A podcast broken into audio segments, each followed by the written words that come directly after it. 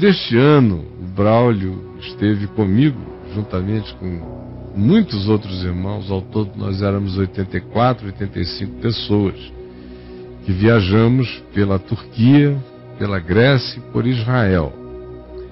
E pela Turquia, dentre as coisas e lugares que nós visitamos, eu os levei até as ruínas da cidade de Pérgamo.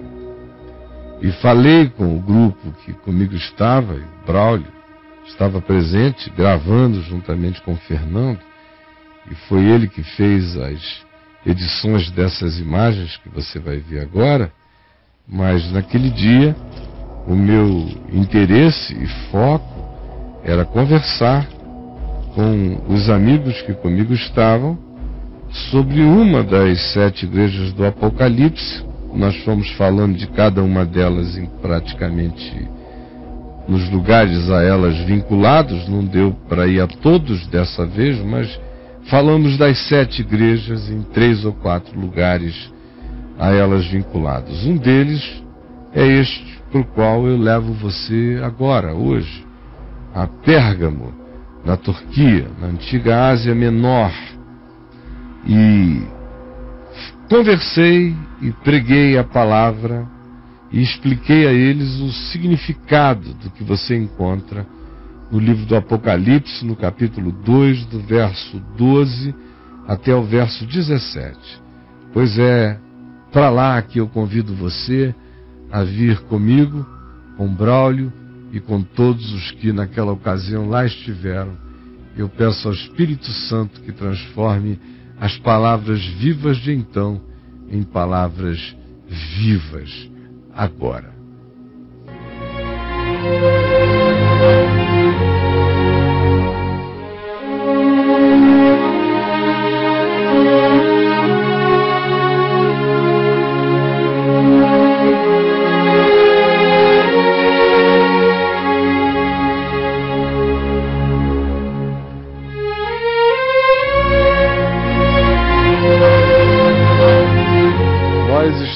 Aqui num dos sítios de Pérgamo.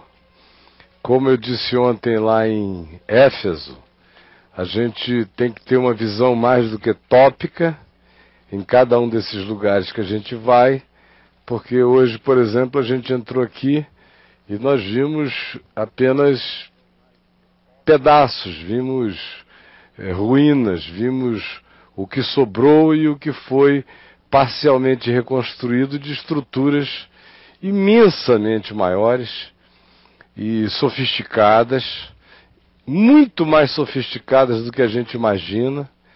A gente olha, por exemplo, para as pirâmides do Egito hoje e diz: ah, elas estão de pé.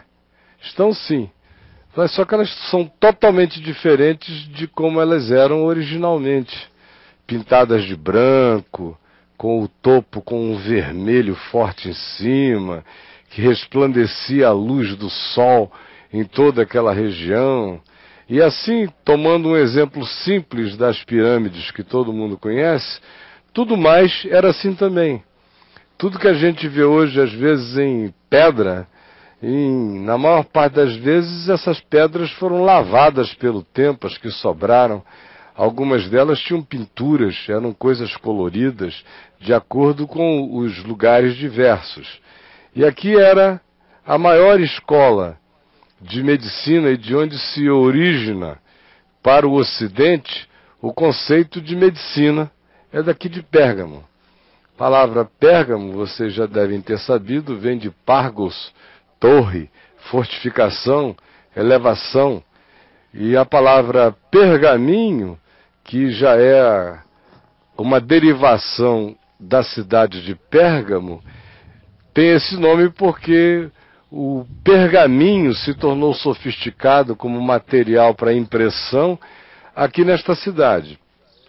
O que é interessante sobre Pérgamo é que ela é, diferentemente de muitas outras cidades, ela nasceu já com uma vocação pré-estabelecida para a grandeza ela foi feita e com todo o acervo da cultura helênica e no terceiro século antes de Cristo, foi se desenvolvendo com estruturas fortes e muita coisa interessante e, e digna de toda nota na Ásia Menor aqui, mas com um vínculo absolutamente especial com o Império Romano assim que o Império Romano se instalou.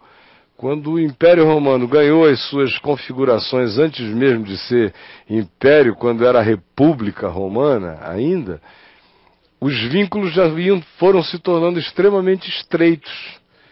Quando a gente chega no tempo de, do último rei, com aquela grandeza de autonomia de reinado aqui em Pérgamo, e a cidade já era grandiosa, ele decide decide doar a cidade para Roma. Antes da morte dele, ele doa a cidade com todas as grandiosidades que ela possuía, com seu povo, com seu gado, com tudo que tinha dentro, doou para Roma. E Roma se sentiu extremamente privilegiada com essa doação, com essa entrega. E eles também estabeleceram aqui o culto ao imperador. E o culto ao imperador ganhou uma vitalidade enorme na cidade de Pérgamo. E não só isso, mas as trocas que esse tipo de conluio, de favorecimento político produziram foram de toda a natureza para a expansão da cidade, para a segurança da cidade. Mas Pérgamo teve a reputação de ser a cidadela defensora de Troia. Para vocês verem que o nome Pargos de onde vem Pérgamo, torre, fortificação, tinha seu significado. Troia contou bastante com o que aqui foi edificado para a sua segurança, para os que atacassem dessa região encontrassem esse primeiro obstáculo aqui. Então tem muitas e muitas coisas interessantes sobre essa cidade, mas tem algumas que eu queria ressaltar à luz do que o livro do Apocalipse nos diz. Antes de entrar no livro do Apocalipse, a gente está exatamente aqui no templo, na, na região do templo escola Spa de medicina de Esclepion, que era o deus da cura, o deus da medicina, o deus serpente, de onde até hoje os médicos todos têm o seu símbolo na, no Ocidente todo embora a medicina praticada aqui seja hoje completamente repudiada pela medicina alopática do Ocidente. A medicina praticada aqui estava muito mais para um conceito de medicina integral do que para o conceito de medicina intervencionista específica. Vocês, eu ouvi aqui apenas os ecos do que vocês estavam ouvindo na medida em que foram entrando, sobre o que acontecia no, na perspectiva da ambiência que se tentava criar para produzir cura nas pessoas. Essa era uma ambiência que a medicina moderna começa a querer resgatar cada vez mais, que é da integralidade entre os males físicos, reconhecendo que boa parte das origens dos nossos males físicos tem origem psicológica e reconhecendo também que boa parte das nossas doenças psicológicas nascem de um ambiente mais profundo ainda, que é o inconsciente humano, que naquela época não era visto e percebido assim. Então, para o inconsciente humano, que era uma categoria indesignável naqueles dias, eles preferiam imaginar o que hoje a gente chama de inconsciente como sendo o lugar da presença dos espíritos. Mas muito mais do que uma questão de presença de espíritos agindo naquele elemento humano sobre o qual o homem não tem nenhum controle, o que se criava era todo um ambiente para que o inconsciente brotasse, para que o inconsciente se abrisse, para que o inconsciente é, aflorasse. Esse afloramento do inconsciente é que era interpretado como sendo uma intervenção de espíritos. porque o indivíduo vinha para cá para uma espécie de autodiagnose. O diagnóstico não era necessariamente fornecido por um médico do lado de fora. Os médicos trabalhavam todos na intenção de, uma vez que o indivíduo tivesse recebido o seu autodiagnóstico, dali em diante ele ser tratado na perspectiva do que lhe fora indicado por essa medicina atribuída a espíritos, e que eu não tenho dúvida de que muitas vezes houve intervenções de espíritos, e muitas outras vezes houve foi o afloramento do inconsciente humano. Como é que isso funcionava? Vocês viram aí é, tudo preparado hoje, apenas os restos de algo que foi grandioso, foi limpo, foi totalmente adequado para receber pessoas. E o indivíduo vinha, vinha gente de todas as regiões da Ásia Menor, vinha gente de, até de Roma e de regiões distantes da Grécia. Se diz que o imperador, alguns imperadores romanos se serviram de médicos aqui da região para que o assistissem na corte, tanto quanto médicos que trabalhavam para o imperador foram enviados para cá para passar longos períodos de aprendizado da medicina para praticá-la em favor do imperador.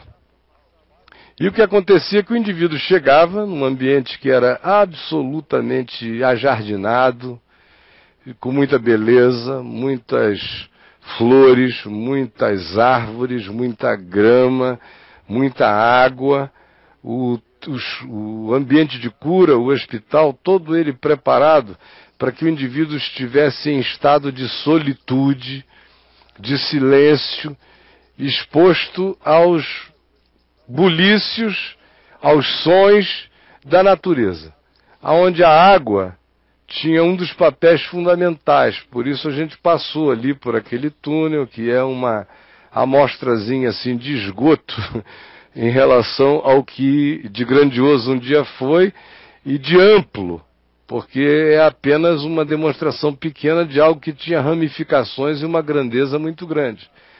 E o indivíduo era estimulado a viver, a morar, a acampar-se no templo de medicina integral, nesse hospital de perspectiva espiritual e médica e que se cria, sobretudo, que o autodiagnóstico vinha através de sonhos.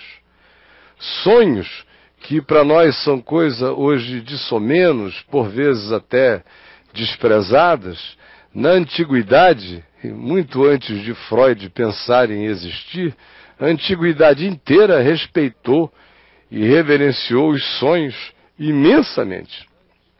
Não há nenhuma cultura antiga que não respeite os sonhos. As pessoas não sabiam definir a sua interioridade, mas sabiam que tinham. E os sonhos eram as melhores expressões de mediação entre o que eles chamavam de divindades e eles próprios. E a gente sabe que é uma mediação entre o inconsciente e o nosso consciente.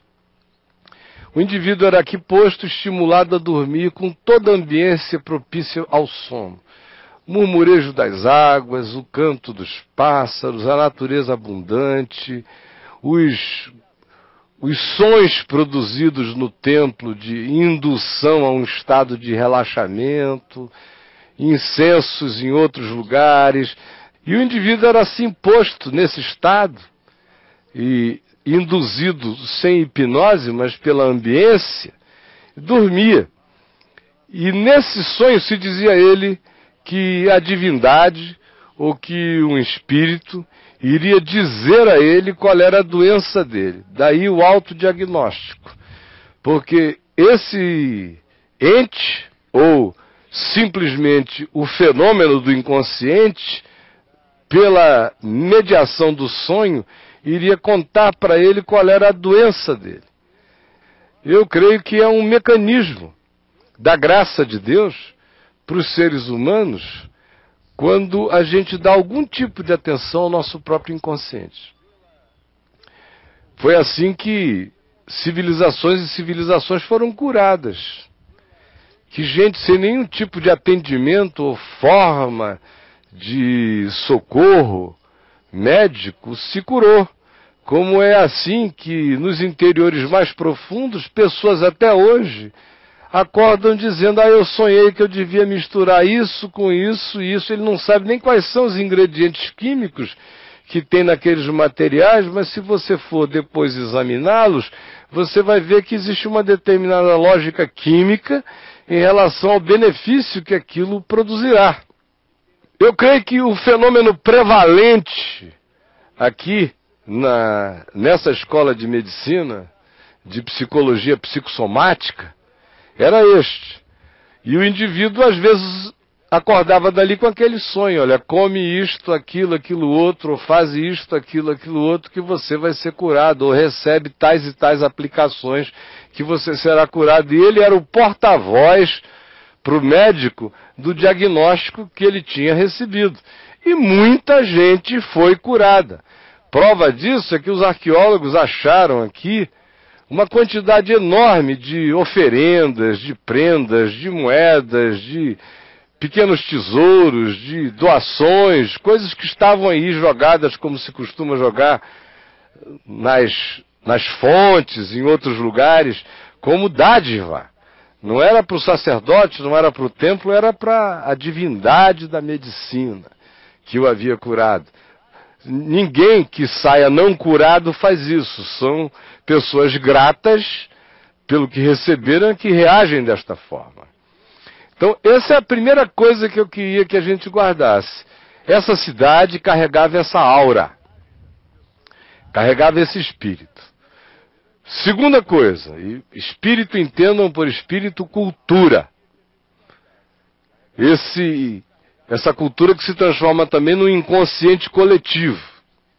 Havia uma expectativa de quem vinha e havia uma certeza enorme de quem estava, de que era assim que o fenômeno se operava. E isso tudo se transfere através de palavras e também de energias sutis, expectativas se trocam, se adensam e formam termos superiores, formam um inconsciente coletivo. Segunda coisa que eu quero dizer antes de ir para o Apocalipse é sobre o espírito e a cultura prevalente na cidade, que é essa cultura de um povo que tinha sido doado a um outro poder, que tinha se entregue a um outro poder. É absolutamente importante quando a gente tenta entender os fenômenos humanos, entender a história. Porque a história de lugares determinam frequentemente a atitude dos seus indivíduos. E não dá para a gente separar uma coisa da outra. Só indivíduos muito conscientes da sua própria história quebram-na quando ela é maligna ou quando ela é despótica quanto a produzir determinados comportamentos. Mas gente alienada vai exatamente no fluxo dessa produção e acha que a única maneira de viver é aquela. E aqui, como o rei doou a cidade a Roma, esse era um povo doado. Eles viraram a capital da província da Ásia Menor, com uma importância enorme, porque tinham sido doados, porque tinham sido entregues. Há um terceiro aspecto a ser ressaltado é o vínculo profundo entre política e religião que aqui se estabelecera. Em todos os outros lugares havia, mas aqui era mais denso. Era uma Brasília. Isso aqui. Uma cidade construída com determinados tons de artificialidade, com um recurso que tinha sido empregado para se fazer rápido uma coisa grande, forte, poderosa, imensa, uma cidadela mesmo de proteção, e depois ele ainda é doado a um poder maior. Há no lugar toda essa ambiência de natureza de medicina esotérica, vamos assim dizer, e os sacerdotes abençoando e fazendo e trazendo os cultos ao imperador. De modo que o templo ao imperador, conquanto houvesse templo para Zeus, para Artemis, para outros deuses aqui, o culto ao imperador era central. Isso dito, a gente fica com um pouco mais de chance de entender agora a leitura do Apocalipse, certo? Eu teria outras coisas a dizer, mas leiam aquele meu livro lá, Apocalipse das Igrejas, para a gente não se alongar demais. A gente esteve em Éfeso, aonde tudo era ortodoxo e faltava amor. Aqui em Pérgamo havia amor, mas não havia um determinado caráter na definição do que fosse amor na experiência deles. Se diz assim no capítulo 2, verso 12: Ao anjo da igreja em Pérgamo. O anjo, como eu disse ontem, é essa figura midiática.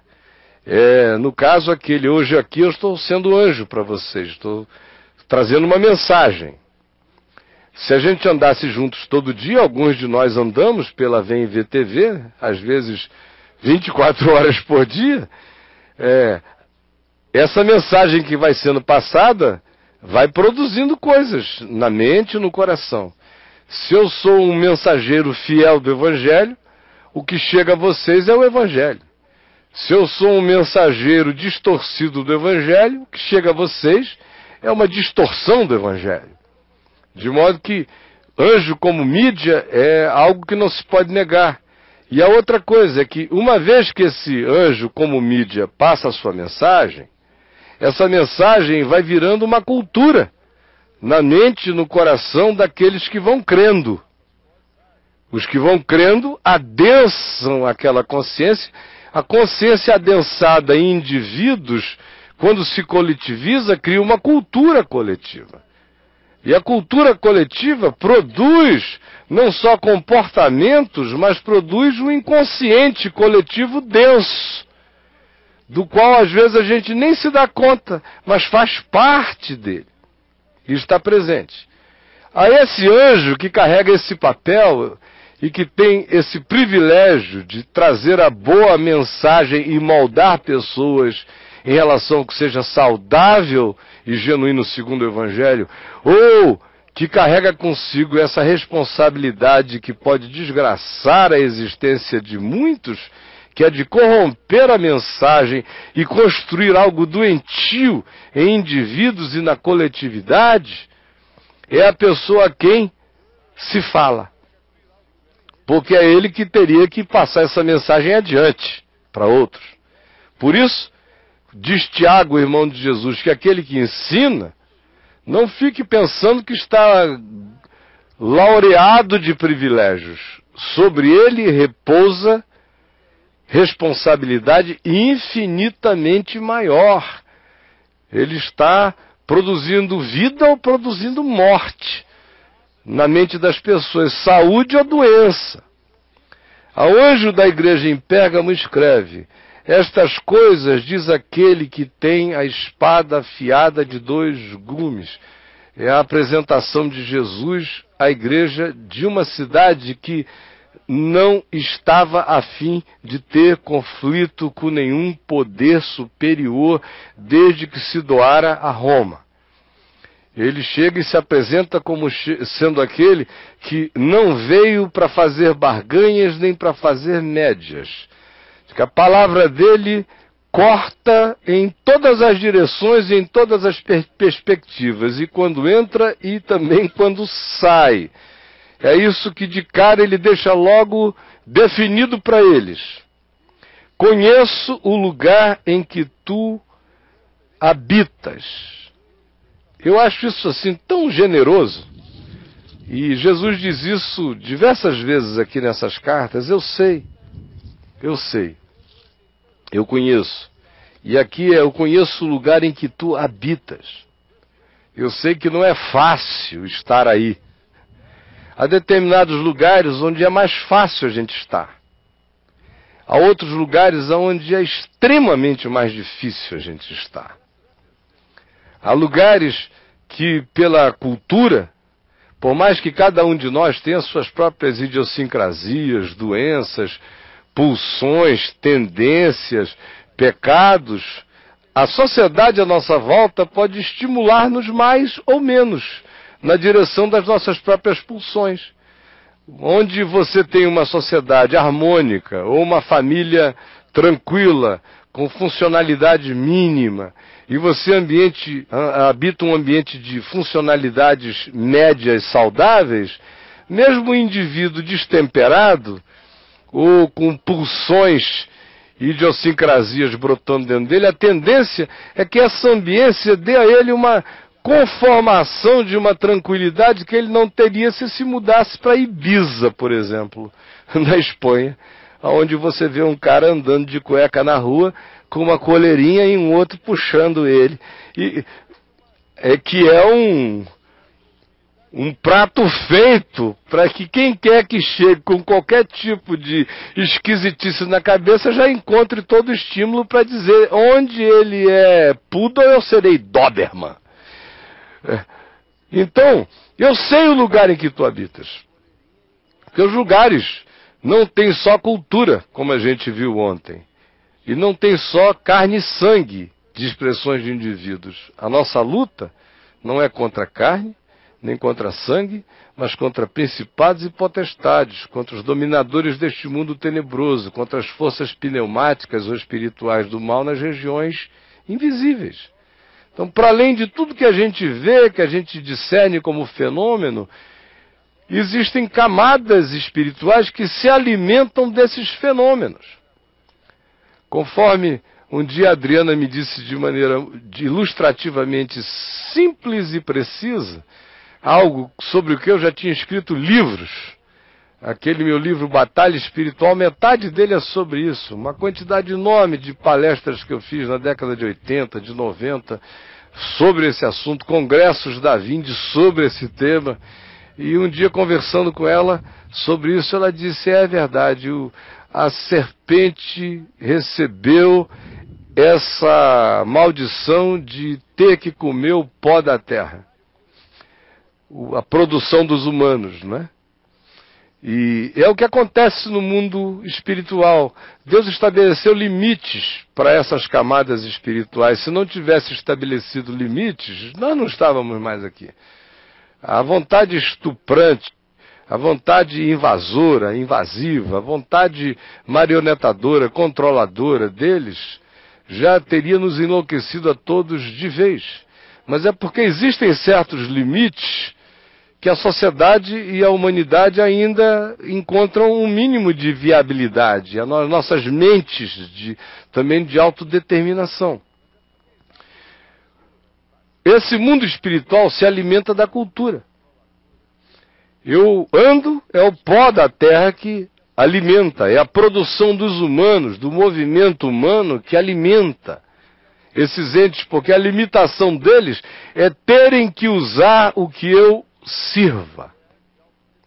Uma vez que eu ofereço isso, eles processam e eles devolvem a mesma coisa, de maneira amplificada, hipertrofiada, hiperbolizada, aumentada, mas devolvem com a mesma configuração crescida para nós. E o processo se retroalimenta. E Jesus diz: Eu conheço. o lugar em que tu habitas, aonde está o trono de Satanás.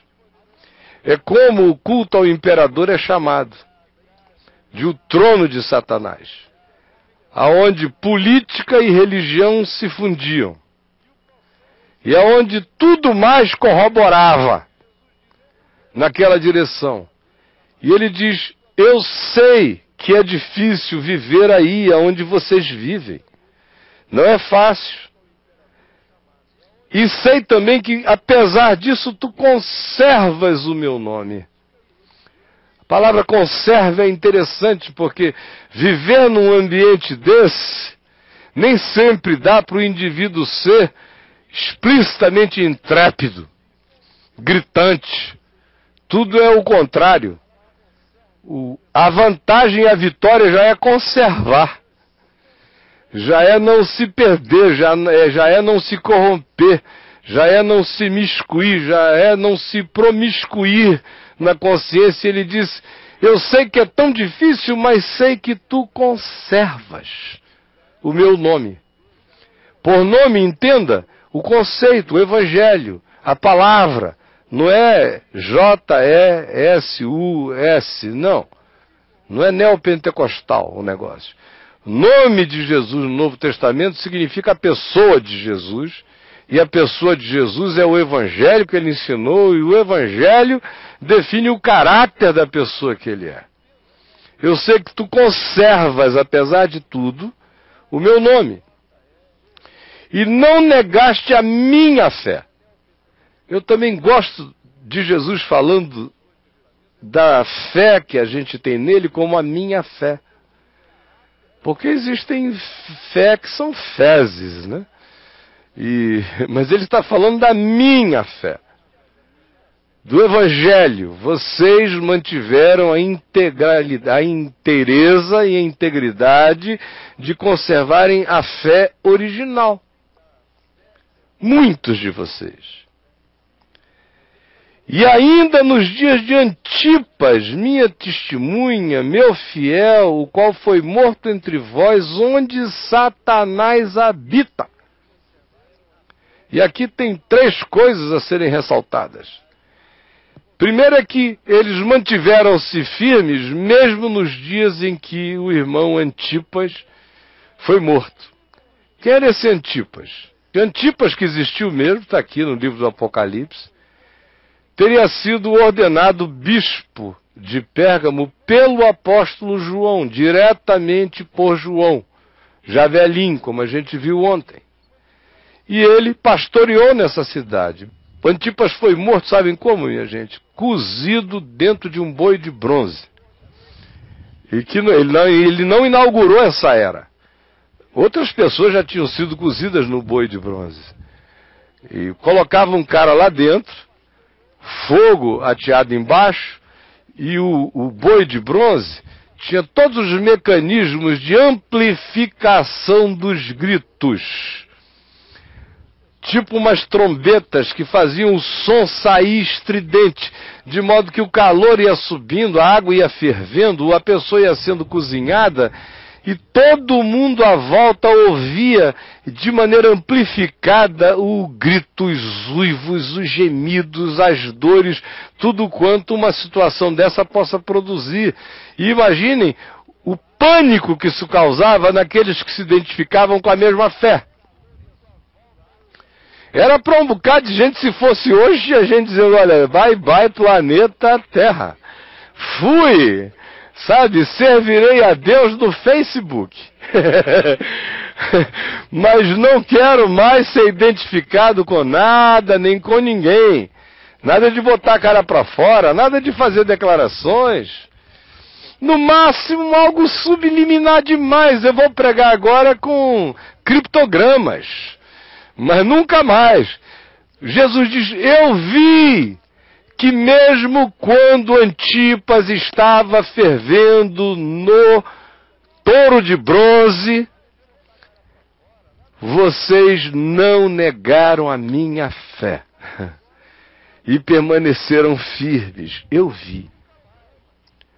A outra coisa que é relevante para nós na simples leitura disso aqui é que ele diz, ele chama Antipas de minha testemunha, meu fiel, o qual foi morto entre vós, onde Satanás habita. Porque Satanás está em toda parte. É, vocês me conhecem, vocês sabem que para mim nem tudo é Satanás, mas também sabem o suficiente das convicções que eu tenho no Evangelho, de que eu jamais seria idiota de pensar que Jesus está falando de um Satanás que seja uma energia, que seja apenas um espírito, a conjunção dos espíritos humanos em atitude adversa e contrária a alguma coisa boa. No Evangelho, Satanás existe. Existe sim. E Satanás é uma designação que se aplica a uma personalização de um anjo poderoso caído, e uma miríade de outros da mesma natureza e que foram associando-se àquele espírito de antagonismo à existência humana por razões diversas que não vem aqui ao caso agora mencionar. Vocês não negaram a minha fé neste lugar onde Satanás habita. Significa que aqui era a casa do diabo? A casa do diabo está espalhada pelo mundo inteiro, mas Satanás tem muitas casas. E tem algumas que são verdadeiros tronos. Especialmente aonde política e religião se ajuntam Satanás faz a festa na alma humana. E se você ainda tiver uma ambiência espiritual de natureza mística aberta para todas as coisas, onde o próprio inconsciente humano se confunde com vozes mediúnicas, com outras presenças, imaginem o caldo, imaginem a construção, imaginem a arquitetura do que havia aqui. E a dificuldade que era sustentar a fé nessa ambiência acerca da qual não se poupa dizendo é o trono de Satanás, é a casa dele. E é difícil viver aí. E aí se prossegue dizendo o seguinte: Tenho todavia contra ti. Veja que depois de dizer eu sei, eu sei como é duro, mas não é porque o lugar é o trono de Satanás nem a casa de Satanás que há concessões a serem feitas para a natureza do caráter de quem é de Deus. Se reconhece a dificuldade, mas não é por causa da dificuldade que se baixa a referência do significado do que seja evangelho. É duro viver aí, mas se é duro viver aí, vai ser impossível sobreviver para a vida eterna aí, a menos que vocês mantenham a, integra, a integridade do Evangelho no coração de vocês. Por isso, tenho contra ti algumas coisas. Pois que tens aí entre ti os que sustentam a doutrina de Balaão, o qual ensinava Balaque a armar ciladas diante dos filhos de Israel para comerem comidas sacrificadas aos ídolos e praticarem a prostituição. Doutrina de Balaão. Lembram de quem foi Balaão? Lá em Números, no Velho Testamento, aquele cara que era um mago, bruxo, da Mesopotâmia com poderes paranormais e com conexões de natureza mediúnica diversa, e que Balaque, rei de Moabe, quando a gente estiver em Israel, vocês vão ver Moabe, Balaque, rei de Moabe, contratou, mandou chamar o cara lá no Iraque de hoje. Atravessou o Iraque, beirada do Irã, entrou pela Síria, correu toda aquela região da Jordânia para chegar em Moabe para amaldiçoar o povo de Israel. E vocês sabem que ele tentou três vezes, e toda vez que tentava começar a maldição, da sua boca saiu uma profecia de bênção em favor de Israel, a ponto de Balaque ficar furioso. Se eu te contratei para amaldiçoar, não para abençoar. E o Balaão, depois que viu a grandeza de que tinha algo superior abençoando aquele povo ao qual ele não conseguia amaldiçoar, ele disse: Bom, não vou ficar aqui não, eu vou para lá. Aí ele desceu a montanha e foi para lá. Chegou lá com essa notícia, ó gente. Rapaz, vocês são inamaldiçoáveis. Eu nunca encontrei um povo em que encosto não pega, mandinga não gruda. Vocês são os caras. E começou a espalhar isso. Ele começou a ser levado. vamos na tenda do irmão Manassés. Conta pra gente, Balaque. Imagina na antiguidade. Isso aí era festa. Agora vamos falar ali na tribo de Levi. Vamos para lá. Conta aqui. Aí o Balaque, gente, e foi o povo, foi se encantando com o Balaque. O, Bala, o Balaão virou o peru da festa de Israel. E todo mundo dando ouvidos a ele. Aí ele disse: Olha, agora tem uma coisa que eu queria dizer a vocês. Vocês são tão inamaldiçoáveis que nada pega em vocês. Vocês podiam, inclusive, ter uma vida um pouco mais autoindulgente. De onde eu estou vindo ali de Moab, tem umas gatinhas, cara. Tem umas moabitas gostosas. E vocês que são esses ungidos, Podiam ter as daqui e ter as de lá. Aí teve gente que disse amém, Balaão. Que coisa maravilhosa. É o Velho Testamento que diz que aí eles foram com Balaão e começaram a pegar as mulheres moabitas. E tinha mulher moabita também já dizendo: é judeu, eu quero. São inamaldiçoáveis. Aí começa, em nome de uma espiritualidade de poder, cria-se uma concessão por uma promiscuidade extraordinária. E Balaão teve esse papel de dizer: olha, vamos comer as comidas sacrificadas aos deuses, como se aos deuses fossem mesmo sacrificadas, e vamos comer as filhas de todo mundo lá em Moabe, porque vocês são inamaldiçoáveis. E aqui em Pérgamo, esse espírito tinha chegado pela via do gnosticismo. Era o gnosticismo com aquela dicotomia de dizer o que você faz com o corpo não afeta o seu espírito, que patrocinava a doutrina de Balaão. E Jesus diz: entre vocês tem os que aguentaram firmes na fé até nos dias de Antipas e no meio de toda a perseguição, nesse lugar onde política, sacerdócio, religião e esoterismo estão presentes com uma força enorme, mas vocês se mantiveram firmes na fé, todavia, alguns dentre vocês sucumbiram ao gnosticismo da doutrina de Balaão. E eu tenho isto contra alguns de vocês, não eram todos, mas eram alguns, que achavam que simplesmente não tinha consequências. Uma coisa não afetava a outra era a esquizofrenização e departamentalização da alma, da vida e da consciência humana. E também, tu tens da mesma forma aí no teu meio os que sustentam a doutrina dos nicolaítas. A maior parte do grupo não era assim, mas havia aqueles que diziam: não tem problema, a vida está dicotomizada, cultue a Deus e faça o que você quiser nas outras direções. E ainda havia aqueles que diziam, conforme o Nicolau, que eu rapidamente falei ontem lá em Éfeso, que dizia inclusive, ó, não dá para a gente trocar de mulher de vez em quando. Tua mulher é uma gatinha, minha também, só que eu já estou acostumado a mim, tu estás acostumado à tua, por que, que a gente não varia?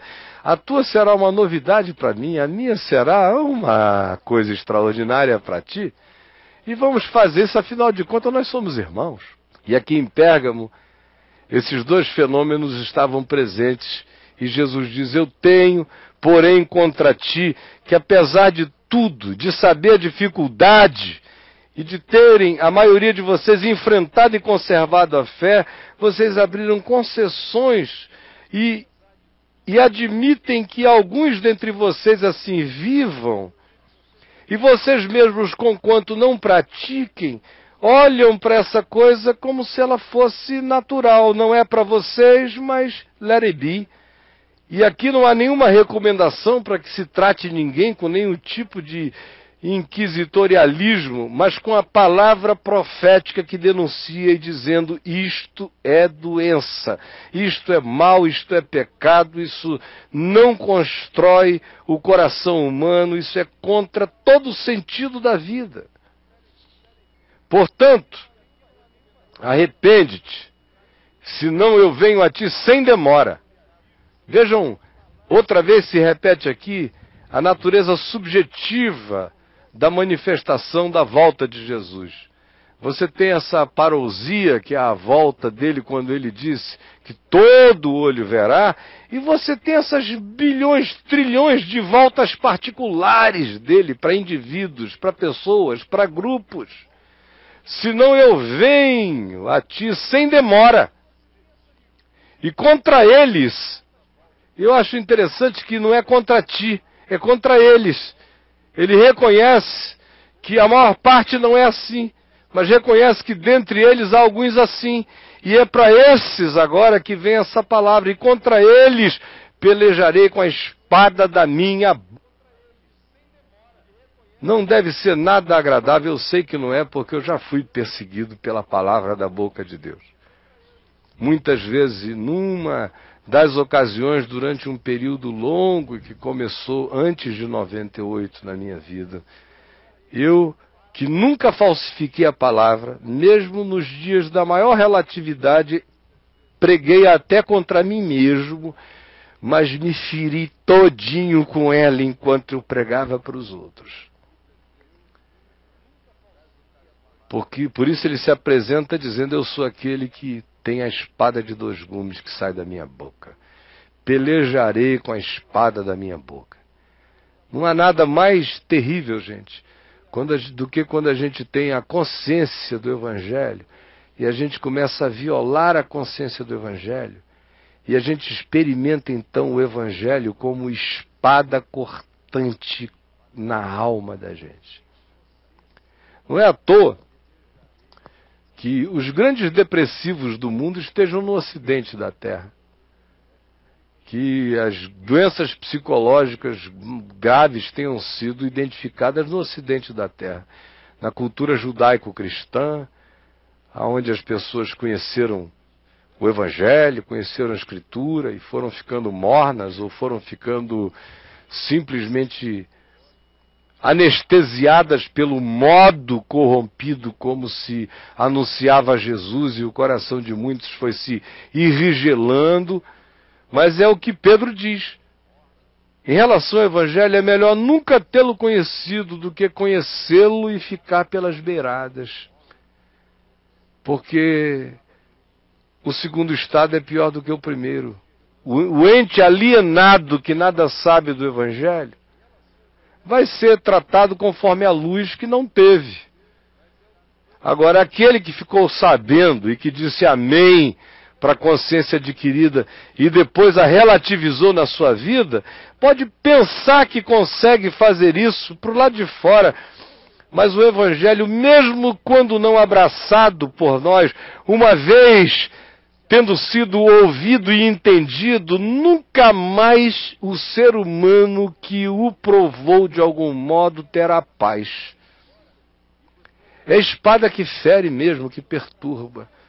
Não é à toa que Freud fosse judeu, fosse judeu e Jung, filho de pastor protestante, com as angústias de uma sociedade igualmente angustiada por uma boa nova que não foi acolhida, mas que foi guardada no coração, num estado de contradição, lembrado o tempo todo o significado do que fosse vida, enquanto se deliberava viver contra a própria vida.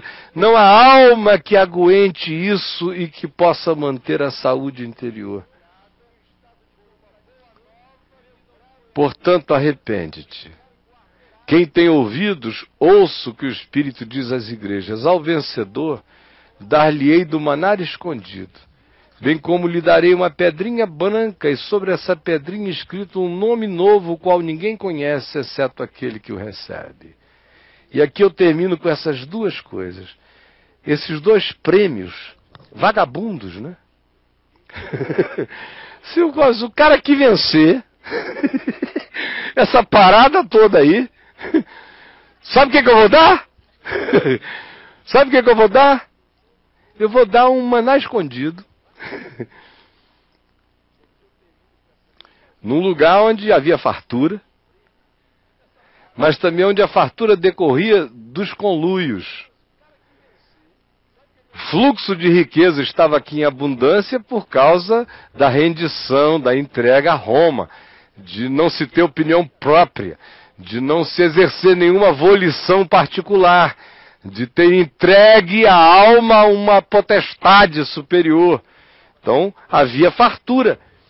Mas o que Jesus está dizendo, olha, quem vencer vai comer a comida que não vem de lugar nenhum senão do céu. É o maná de Deus é que vai alimentar vocês. Vocês não vão ser alimentados por nenhum outro poder, não vão depender de nada. O meu prêmio para quem perseverar é a autonomia, a independência sobre esses poderes. Vocês vão comer o que Deus mandar. Vocês não vão comer na mão de ninguém. Essa é uma oferta de liberdade. Eu vou servir o maná escondido, o alimento divino para o coração. Vocês não fiquem pensando que estão perdendo nada se não forem ser curados lá na escola de medicina de Esclépion. Vocês vão comer do maná escondido que ninguém conhece. Vocês não estarão perdendo nada se não submeterem às benesses imperiais. Eu vou sustentar vocês com o pão que ninguém conhece, mas que alimenta a interioridade de vocês. E eu darei a vocês uma pedrinha branca, e nela inscrito um novo nome que ninguém conhece, senão aquele que o recebe. Naqueles dias, quando se julgava alguém, enquanto os historiadores têm três ou quatro variantes para essa pedrinha branca, para mim ela é claramente a mais simples de todas. Quando se julgava alguém, frequentemente apenas se o indivíduo fosse culpado se levantava para ele uma pedra preta. E se ele fosse inocente, justificado, se dava a ele ou levantava-se para ele a pedra branca. O que Jesus está dizendo, olha, o vencedor terá de mim não apenas a certeza absoluta dessa justificação eterna, mas vai experimentar nesse processo algo que tem a ver com uma individuação, com uma afirmação de caráter e de ser que o próprio indivíduo ainda não conhece. Aqui, do ponto de vista psicológico, para mim, tem uma das simbolizações mais maravilhosas do processo de individuação humana.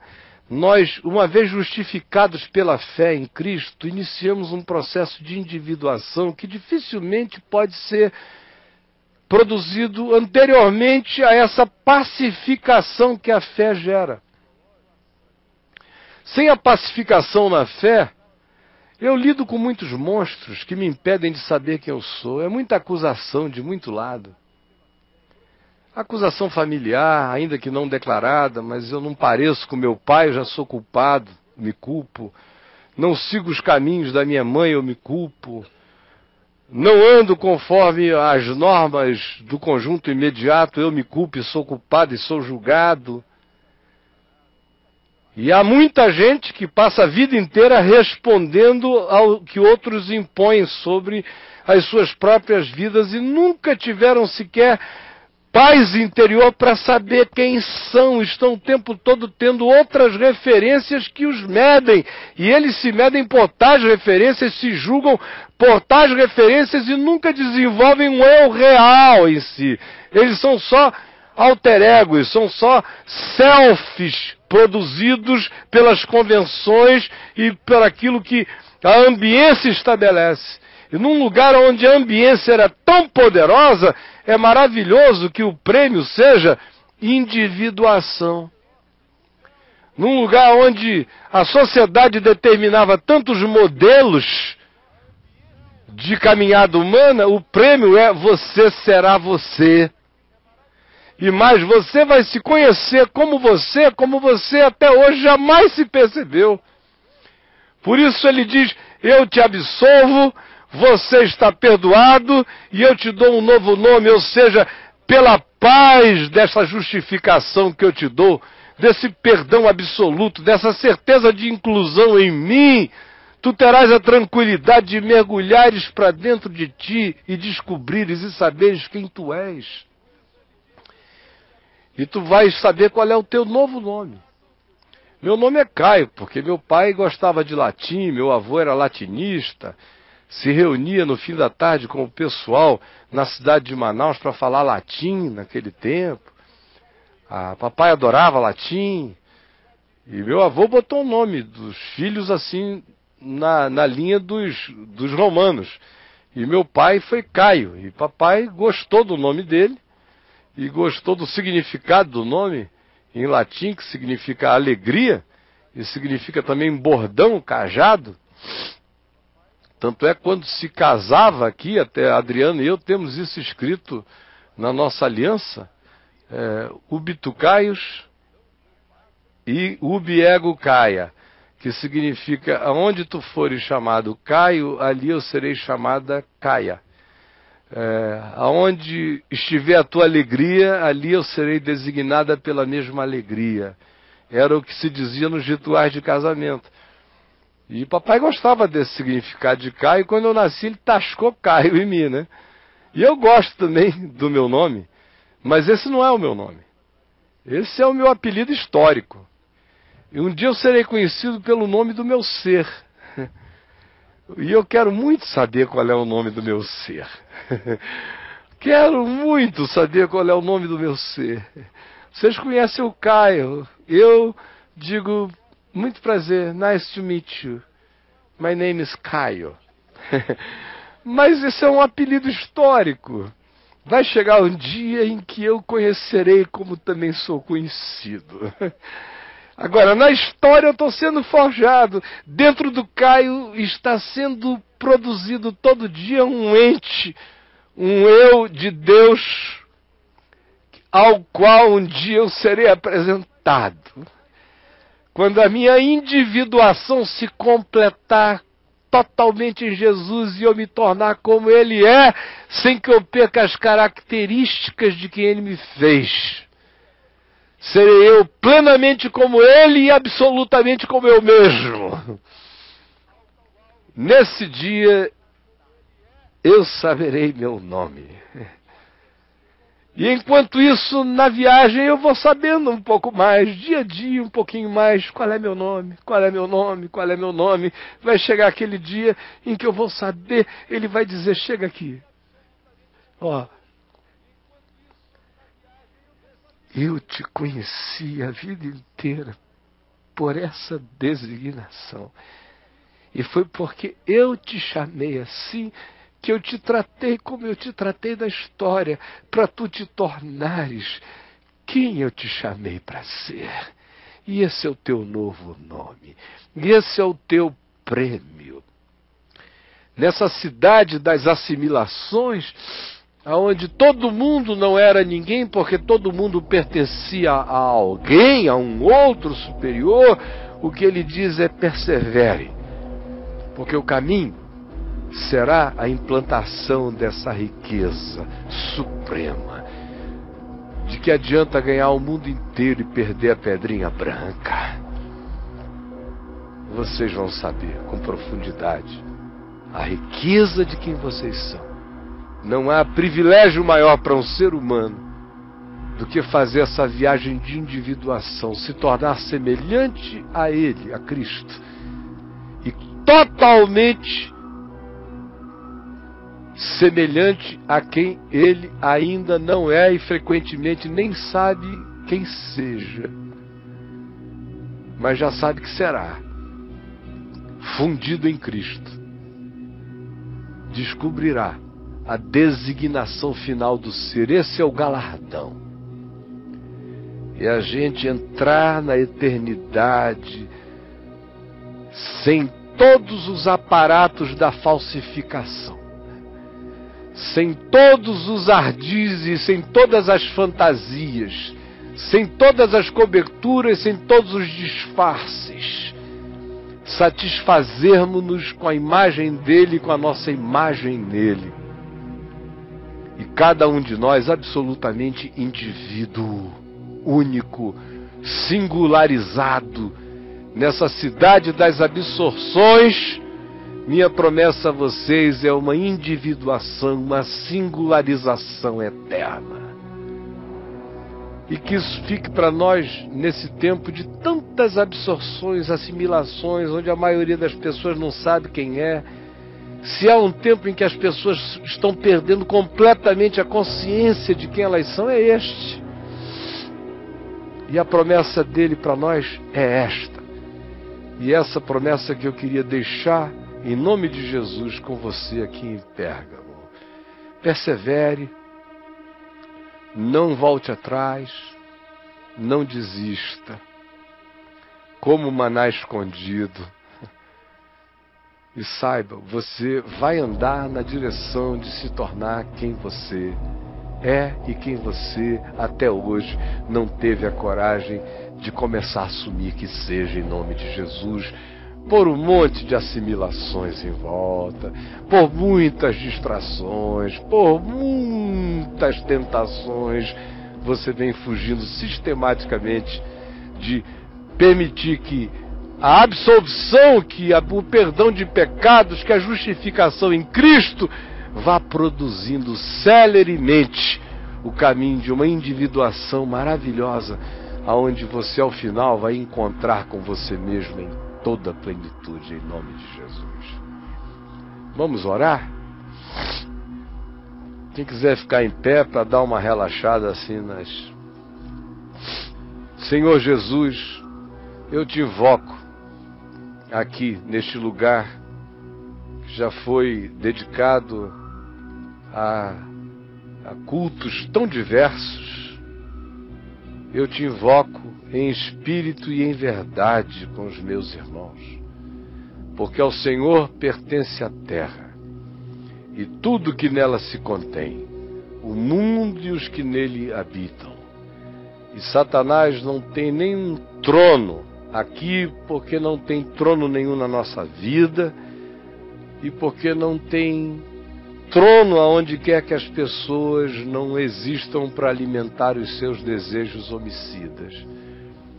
Eu te peço por este grupo que está aqui, pedindo que a simplicidade dessas palavras tenham chegado profundo ao coração de cada um. E que algo completamente da tua parte tenha sido compartilhado conosco. Assim como eu te peço pelos nossos queridos guias que estão sendo tão generosos conosco, que tu abençoes as vidas deles, as familhinhas deles assim como eu te rogo por essa cidade de Pérgamo, pedindo que tu abençoes esta população e que tu chovas graça sobre todos. É o que eu te peço de todo o meu coração, em nome de Jesus. Amém.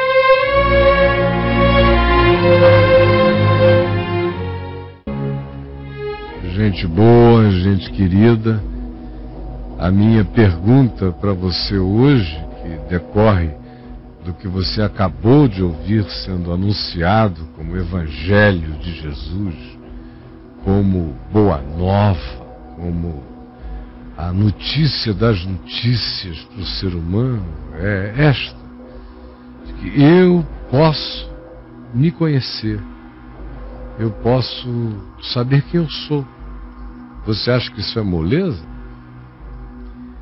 Uma das buscas, ou a busca das buscas da humanidade, é saber quem o homem é. Até a busca por Deus deriva-se dessa perdição do significado humano. É porque o homem não sabe quem ele é que ele quer encontrar a Deus. Porque o que ele intui é que se ele encontrar Deus, ele sabe quem ele é. E ele não intui errado nesse sentido. A única coisa que ele não acerta é quanto a pensar que ele pode conhecer a Deus por si mesmo, de si mesmo ele chegue lá. Quando na realidade o finito não atinge o infinito, só é impossibilidade em todos os níveis. O limitado não atinge o ilimitado. A criatura não atinge o Criador. É o oposto. Por isso, Deus se fez carne, o Verbo se fez carne, Ele é que vem em nosso favor. Por isso, o caminho é da graça, é favor imerecido, é caminho de lá para cá, não é caminho da lei, da obediência e da autossalvação daqui para lá. Se é de Deus para mim, é graça. É favor que eu não mereço. É o, o, o que não cabe se fazendo caber aonde não caberia. Se revelando a mim. E na medida em que ele se revela a mim, eu começo a saber quem eu sou. Porque antes de eu saber quem é Deus, não dá para eu saber quem eu sou. Não dá. Não dá para eu saber se eu sou um acaso, um acidente, uma explosão cósmica doida que decorreu numa complexificação de um ente que acabou fazendo o loop inexplicável da autopercepção e disse eu sou, mas existe num ambiente de total absurdificação, porque nada faz sentido e não há nada que dê significado ao fato de que ele aprendeu a dizer eu sou e a buscar saber de si. Essa é a sua miséria, essa é a sua desgraça, essa é a sua náusea. Dizer eu sou e não ter nenhum outro recíproco que o transcenda para dizer tu és porque eu sou e te fiz em mim e para mim. Eu te amo. Não dá para saber quem o homem é, a menos que a gente receba uma revelação de Deus. Esse é o paradoxo. Saber de mim implica em que Deus se revele a mim. Se Deus não se revelar a mim, eu não sei quem eu sou. Se eu sou raso, basta ser filho do papai e da mamãe. Se eu sou autônomo, basta pensar que eu precisei do papai e da mamãe um dia, mas depois me virei e sou um self-made man. Se eu não tive pai e mãe e me virei sozinho, aí eu digo eu sou o ovo e a galinha. Eu sou a resposta e a questão de mim mesmo. Eu sou mas continua vazio, continua buscando, continua querendo amar, continua querendo ser amado, que continua querendo se afirmar, continua buscando validação, continua esperando significado. Hum. Esse é essa é a questão, esse é o quest do ser humano, de toda a alma humana. E como eu terminei ali no Apocalipse dizendo para os que estavam comigo em Pérgamo. O grande galardão da vida é esse, de você descobrir em Deus quem você é, você ganhar o seu verdadeiro nome, o nome do seu ser. Nome do seu ser. Qual é o nome do seu ser? Obviamente que hoje você não é a pessoa que você foi chamado a ser. Foi chamado a ser. Você foi chamado a ser Jesus. Jesus com a personalidade que você tem, curada, com as capacidades que você tem levadas à plenitude delas, você sem as doenças da sua queda, você sem as presunções da sua burrice, você, luz, Jesus. Jesus, você, você, Jesus. Esse é o seu chamado. Se tornar conforme a imagem do Filho de Deus, mas não se tornar ele. É, se tornar nele. Esse é o processo de individuação, é a pedrinha branca, é descobrir o seu verdadeiro eu nele. Esse é o seu chamado eterno, esse é seu galardão. Agora, hoje eu pergunto, já que este é o dia chamado hoje, o Evangelho é uma promessa, mas na maioria de nós ele não se transformou em verdade, nem em realidade, nem de longe. Nem de longe. É por isso que eu pergunto: quem é você? Uma média social ou uma pessoa querendo conhecer a si mesmo? Tem muita gente que é só uma média social. A maioria das pessoas é uma média social como é que a maioria se veste, como é que a maioria fala, como é que a maioria existe, como é que a maioria faz, eu sou uma média social. É o medíocre. Quem é uma média social é o medíocre. A palavra medíocre vem de média. É o poder da média. Você, quem é você? Você é uma média social ou você pelo menos é uma pessoa querendo saber quem você é. Tem um bocado de maluco por aí que você condena.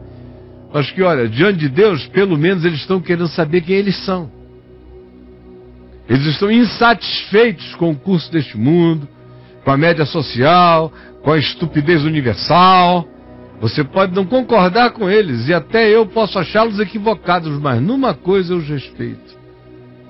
Eles estão pelo menos querendo saber quem eles são, qual é o sentido dessa madness que está aqui entre nós. E você, que está gostando da bagaça, porque ficou anestesiado na sua média social. Quem é você, rapaz? Quem é você, meu irmão, minha irmã? Quem é você hoje? Qual o nome do seu ser hoje? Se você tiver que nomear seu ser hoje, a individuação não aconteceu. O galardão não chegou, a consciência não bateu. Você não anda nem pensando nessas questões. Se você é religioso, é que você não pensa mesmo. Se perguntarem quem é você, você vai dizer batista, presbiteriano, pentecostal, neopentecostal, sou isso, sou católico, sou. Dá essas respostinhas.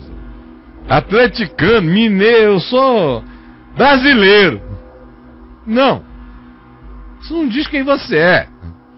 Nem de longe. Nem o meu nome diz quem eu sou. Meu nome é Caio. Não, meu nome não é Caio. Isso é um apelido histórico que eu carrego. Meu nome é o que eu saberei quando o Pai me chamar por um nome sem repetição, que vai designar a exatidão de quem eu sou. E de quem eu sou já transformado nele. Mas hoje, aqui do tempo e espaço, eu pergunto a você nesse dia 24 de julho de 2013, exatamente a 11 horas e 25 minutos da manhã, quem é você? Meio-dia e 25. Quem é você? Quem é você, meu amigo? Quem é você? Me diga, me responda. Hoje, qual é o nome do seu ser? Qual é o nome do seu ser? Dúvida? Desejo? Ganância? Qual o nome do seu ser? Promiscuidade, lascívia, cobiça, inveja, amargura, raiva, angústia, depressão, medo. Qual é o nome do seu ser? Me diga qual o nome do seu ser. Se essa pedra recebesse um nome hoje, não seria ainda pedra branca, seria uma pedra preta. Qual seria o nome desse ser? Do ser que você é hoje? Do ser que você ainda nem sabe porque assim se expressa. Mas em se expressando de um determinado modo, qual o nome da expressão do seu ser hoje?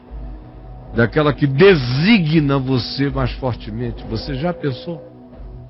Se você tivesse que se dar um nome por uma designação de caráter, de atitude, de sentimento, de pensamento, qual seria o nome do seu ser? Qual é o nome do seu ser agora, hoje? Não o nome da sua esperança, o nome da sua realidade hoje. Qual o seu nome hoje? Na realidade, qual o seu nome hoje? Qual é? Escreva seu nome agora aqui para mim e conte a história do seu nome hoje. Dessa pedra que ainda não é branca, da pedra negra, da pedra da angústia, da pedra da derrota, da impotência, ou se já há uma pedra branca em formação crescendo, me diga e testemunhe essa graça. Se não há, seja verdadeiro com o seu nome hoje. Qual é seu nome hoje? O meu apelido histórico é Caio Fábio da Araújo Filho, mas não é meu nome. Meu nome, Jesus vai me dar escrito naquela pedrinha que designa a precisão do ser que eu sou nele. Isso é que é o meu galardão. Toda a minha vida hoje é para me moldar na direção do ser que nele eu já sou e me tornarei para mim mesmo. E saberei para mim mesmo ele. E hoje eu ando todo dia no caminho de agregar uma nova consciência a esse ser que eu um dia abraçarei como eu, realizado em Cristo, para sempre. Mas enquanto isso, para chegar lá, é preciso, no mínimo, a gente começar a se enxergar minimamente aqui. E para enxergarmos-nos minimamente aqui, é preciso que tenhamos a coragem da designação do nosso nome hoje, do nome da nossa alma, nome do nosso sentimento, nome da nossa atitude, daquilo que é prevalente como caráter na gente, como linha do tempo marcante na gente. Isso é fruto de uma média social de uma busca de saber quem você é em Deus é o que? Me conte. Qual é o nome do seu ser hoje? É a minha pergunta.